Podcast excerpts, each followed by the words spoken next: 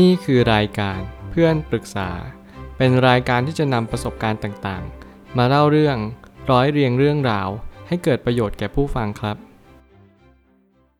สวัสดีครับผมแอดมินเพจเพื่อนปรึกษาครับ วันนี้ผมอยากจะมาชวนคุยเรื่อง การโพสต์สถานะลงสื่อบ่อยๆ ผิดอะไรไหม มีคนปรึกษาว่า การที่เราชอบโพสต์สถานะต่างๆ นี่มันไม่ดีหรอคะ เพราะว่าโพสต์แต่ละโพสต์ไม่ได้โพสต์ด่าใคร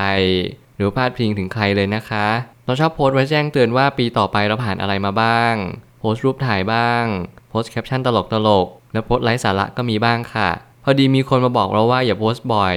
มีอะไรก็เก็บไว้ในใจบ้าง เราขอถามความคิดเห็นว่า คิดยังไงกับคนที่โพสต์สถานะบ่อยๆ บ้างคะจริงๆแล้วเรื่องราวนี้ไม่ใช่เรื่องที่ผิดหรือถูก มันเป็นแค่เรื่องที่ว่าควรหรือไม่ควร รวมถึงว่าความคิดเห็นที่เขามีต่อเราเนี่ยมันก็เป็นข้อคิดหนึ่ง ที่ทำให้เรามาฉุกคิดว่า มันมากหรือมันน้อยเกินไป แล้วมันไม่ได้มีอะไรสำคัญไปมากกว่านั้นเลย นับจากนี้ไปนั่นคือสิ่งที่เราต้องเรียนรู้ว่าทุกครั้งที่เราเปิดอะไรเป็นสถานะ ไม่ว่าจะเป็นพูดกลางสถานะชน เราไม่ได้พูดกับตัวเราเอง หน้ากระจก สิ่งนี้ย่อมมีการ reflection หรือ feedback มาตลอดเวลา นั่นคือหน้าที่สำคัญยิ่งที่เราต้องถามตัวเองว่า เราจะมีความสุขกับชีวิตได้อย่างไร ถ้าวันหนึ่ง เราไม่สามารถที่จะเรียนรู้ได้ว่า วันนี้เราควรทำอะไรมากที่สุดณวันนี้คือวันที่เราควรจะถามตัวเองว่า การที่เราโพสสถานะบ่อยๆเนี่ยมันเป็นเพราะเหตุผลอะไรกันแน่เป็นเพราะว่าเราเนี่ยเหงาเบื่อเซ็งเศร้า รวมไปถึงเรามีปัญหาอะไรในชีวิตจริง ๆ หรือเปล่า แต่ถ้าเกิดสมมติเราพยายามที่จะย้อนกลับมาถามตัวเองว่า วันนี้เราควรทำอะไรมากที่สุดและถ้าเกิดสมมติว่าคำตอบนั้นก็คือ การให้เราโพสสถานะ ผมก็ยังเชื่อว่า สิ่งนี้ควรทำต่อไปนั่นแหละ มันอาจจะเป็นเหมือนไดอารี่ของคุณ เพียงแต่ว่าคุณก็ต้องสอบถามตัวเองมากขึ้นเรื่อยๆว่า เราแก้ตรงไหนได้บ้าง ผมไม่ตั้งคำถามขึ้นมาว่า การโพสต์บ่อยๆ ไม่ใช่เป็นสิ่งที่ไม่ดี หรือว่าดีแต่อย่างใด เพียงแต่คนที่เขาแนะนำเรา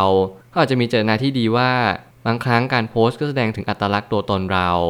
แน่นอนว่าไม่ว่าคุณจะรับสมัครเข้าทำงานหรืออะไรก็ตามแต่ ทุกครั้งใน HR ส่วนใหญ่เขาก็จะเช็คประวัติของคุณแน่นอนอาจจะเข้าไปใน Instagram คุณ Facebook คุณ หรือรวมไปถึงณปัจจุบันนี้คือ TikTok ในสิ่งที่คุณกำลังสร้างสื่อโซเชียลมีเดีย ไม่ว่าคุณจะทำอะไรก็ตามแต่ทุกการเคลื่อนไหวทุก activity ก็จะมีคนหลายคนที่เขาพยายามจะเสพสื่อในสิ่งที่คุณถ่ายทอดออกมา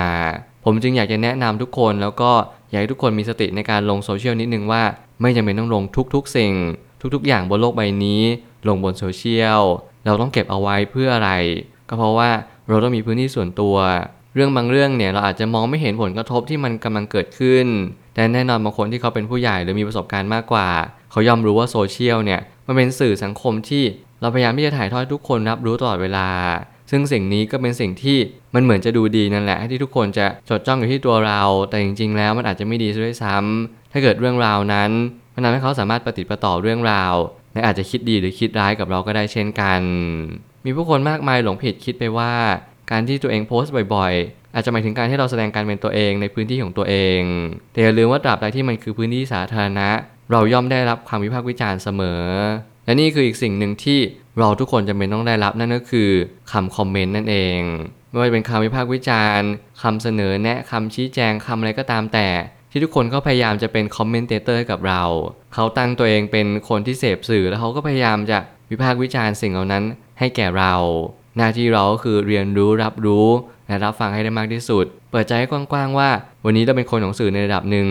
นั่นหมายความว่ากลุ่มคนกลุ่มหนึ่งเขาก็พยายามติดตามเรานั่นแหละ เพราะการติดตามส่วนหนึ่งก็เป็นการเสพติดชนิดหนึ่งที่ทำให้เรารู้สึกว่าเออ เราก็อยากตามชีวิตคนนี้ไปเรื่อยๆ อยู่ตลอดเวลา สิ่งเหล่านี้มันก็ทำให้เราจะทำให้คนคนหนึ่งเสพติดชีวิตของเรา และเราก็ทำให้ตัวเองเนี่ยเสพติดในการลงโพสต์ หรือลงโซเชียลอยู่บ่อยครั้ง นี่คือสิ่งที่ผมพยายามจะย้ำเตือนแล้วก็เสนอแนะว่า ถ้าเกิดสมมุติว่ามันไม่จำเป็นจริง ๆ เราลองปรับเปลี่ยนทิศทางดูไม่ว่าจะเป็นการปรับเป็น private ดูดีไหมไม่จำเป็นต้องลงเป็น Public ตลอดเวลา สิ่งนี้อาจจะช่วยให้เราเรียนรู้สิ่งต่างๆ มากมายได้มากยิ่งขึ้น ตามประสบการณ์ที่เรามี ถ้าหากว่าเราต้องการโพสต์จริง ๆ ไม่จำเป็นต้องโพสต์เป็นแบบสาธารณะ ให้ลองปรับเป็นส่วนตัวดู สิ่งนี้จะลดคำกล่าวหาใดๆทั้งสิ้นได้ แต่จริงๆประเด็นอาจจะไม่อยู่ที่ตรงนั้นทั้งหมด แน่นอนว่าใครหลายคนที่เรากำลังหลงผิดแล้วก็กำลังเชื่อไปว่า เราลองปรับเปลี่ยนเป็นส่วนตัวดูดีไหมหรือ private โดยที่เราเห็นแค่คนเดียว เราจะมีความคิดที่เปิดกว้างมากขึ้น ไม่ว่าจะเป็นคนไม่คอมเมนต์เราแล้วหรืออะไรก็ตามแต่ แต่ผมอยากจะให้ทุกคนเรียนรู้สิ่งหนึ่งว่าการให้เราโพสต์อะไรไป หรือการให้เราเขียนไดอารี่ในสมุดหรือว่าอะไรก็ตามแต่ เราจงระมัดระวังในการคิดพูดและก็กระทำทั้งหมดทั้งสิ้น เพราะสิ่งเหล่านี้มันเป็นการกำหนดอนาคตของเราบางครั้งเราแค่รู้สึกว่าไม่ชอบให้คนวิจารณ์เรา เราแค่ปิดคำวิจารณ์เหล่านั้นไป แต่แล้วในความเป็นจริง สิ่งที่มันวิพากษ์วิจารณ์ตัวเราอยู่ก็คือการกระทำของตัวเราเอง มันไม่ใช่ตัวใครเลย สิ่งเหล่านี้เป็นสิ่งที่เน้นย้ำว่า เราจะต้องกลับมา turn back time back to the basic มากขึ้นว่า เราจงอยู่กับธรรมชาติเป็นไหม เราลองเปลี่ยนพฤติกรรม การโพสต์เป็นการคุยกับตัวเองดู คิดในใจพูดในใจ หรือเปล่งเสียงออกมาก็ได้ถ้าเกิดสมมติมันอึดอัดหรืออัดอั้นจริง ๆ ลองคุยกับเพื่อนแทนดู ลองฟังอะไรดี ๆ แล้วเราก็ซึมซับว่าเออคนคนนี้เขามีความคิดยังไงคำพูดคำนี้เขามีคำพูดคล้ายๆกันกับเราเลย หรือเหมือนกับสิ่งที่เราคิดเลย สิ่งเหล่านี้มันก็เป็นจุดเชื่อมโยงให้เรามีความคิดที่ดียิ่งขึ้นได้ โดยที่เราไม่จำเป็นต้องโพสต์ หรือว่าแสดงสถานะต่างๆ ให้ผู้คนมากมายรับรู้ในสิ่งที่เราเป็น บางครั้งสิ่งสิ่งหนึ่งที่เราถูกขับเคลื่อนในการโพสต์บ่อยๆ เพราะเราก็มีส่วนอยากให้สังคมแวดล้อมเรา รับรู้ในสิ่งที่เราทำหากเรามีคนรับฟังเราอยู่แล้ว การโพสต์อาจจะไม่จำเป็น แต่ถ้าเราเหงาก็อาจจะโพสต์บ่อยมากขึ้น แน่นอนความเหงาอาจจะเป็นตัวขับเคลื่อนหลัก เป็นตัว drive เราให้เราเนี่ยโพสต์บ่อยมากขึ้น แต่ไม่ว่าอะไรจะเกิดขึ้นก็ตามแต่ สิ่งที่คุณต้องเล็งเห็นมากที่สุดก็คือ การโพสต์แต่ละครั้งเนี่ยอะไรเป็นตัวอยู่เบื้องหลังที่เราโพสต์ในครั้งนี้ เราอยากได้รับการยอมรับหรือเปล่า เราเบื่อเหงาเศร้าเซ็งไหมเรามีปัญหาอะไรในชีวิตเราหรือเปล่าที่เราต้องการแก้ไข แล้วเราก็พยายามให้มันเป็นไปในสิ่งที่เป็นรูปแบบอื่น เราต้องการให้แค่ โอเค ปีหน้ามันแจ้งเตือนแล้วว่าเราเคยเจออะไรมา เราลองตั้งเป็น private ดู ลองดูว่าชีวิตเราเป็นยังไงบ้าง เรามีความสุขเท่าเดิมไหมเราจะลงใจมากขึ้นหรือเปล่า สิ่งเหล่านี้เป็นสิ่งที่เราต้องเรียนรู้จักตัวเองไปมากขึ้นเรื่อยๆบางครั้งไม่ใช่ผิดหรือถูกที่ผมเน้นย้ำบ่อยๆ มันเป็นเรื่องของจังหวะคำพูดที่เราพูดออกไปการทำบ่อยๆ แล้วมันก็มีคนคอมเมนต์มาแล้วเราก็ห้ามคนคอมเมนต์ไมันได้จริง ๆ เพียงแต่แค่เราเข้าใจมากขึ้นว่า นี่คือเรื่องปกติเท่านั้นเอง สุดท้ายนี้ ทั้งนี้ไม่มีคาว่าผิดหรือถูกในการกระทำนี้ เพียงแต่เราอาจจะแค่รับฟัง ที่เขามาบอกเราก็เท่านั้นเอง ทุกคนอยากให้บางคนรับรู้ถึงความคิดของตัวเอง บางคนโพสต์ บางคนตักเตือน และบางคนก็สั่งสอน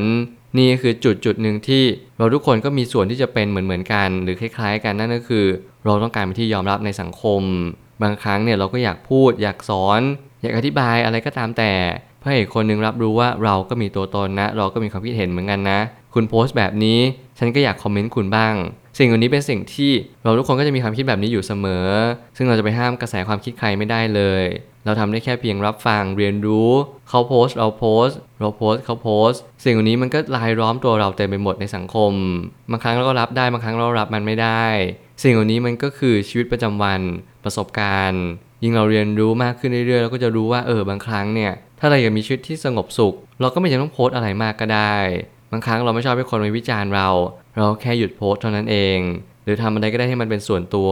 สิ่งนี้มันก็ทำให้เรารับรู้ว่าโอเค บางครั้งเราไม่ต้องโพสต์ การเป็นส่วนตัวนี้ทำให้เป็นกำแพงที่ทำให้มีคนหลายคนเนี่ยเขาก็จะไม่กล้าที่จะมาวิพากษ์วิจารณ์เรา เหมือนแต่ก่อนหรือมากขึ้นกว่าเดิม สิ่งนี้มันก็ช่วยทำให้คุณรู้สึกว่า เออบางครั้งมันก็ง่ายเหมือนกันเนอะที่เราเปลี่ยนแค่นิดเดียว แค่ต้นเหตุ ทุกอย่างผลลัพธ์ก็จะเปลี่ยนแปลงตาม ลองสังเกตตัวเองดู ลองเรียนรู้จากชีวิตประจำวัน เข้าใจว่าทุกๆ สิ่งทุกอย่างที่เราทำมีผลกระทบ แล้วก็มีอิทธิพลต่อชีวิตประจำวันของเราอย่างมหาศาล สังเกตตัวเองให้เยอะ แล้วเราก็จะรับรู้ว่าวันนี้นี่แหละ อาจจะดีที่สุดแล้ว โดยที่เราไม่จำเป็นต้องทำอะไรเลย ผมเชื่อว่าทุกปัญหาย่อมมีทางออกเสมอ ขอบคุณครับ รวมถึงคุณสามารถแชร์ประสบการณ์ ผ่านทาง Facebook Twitter และ YouTube และอย่าลืมติด Hashtag เพื่อนปรึกษาหรือ f r ร e n d t a l k a ด้วยนะครับ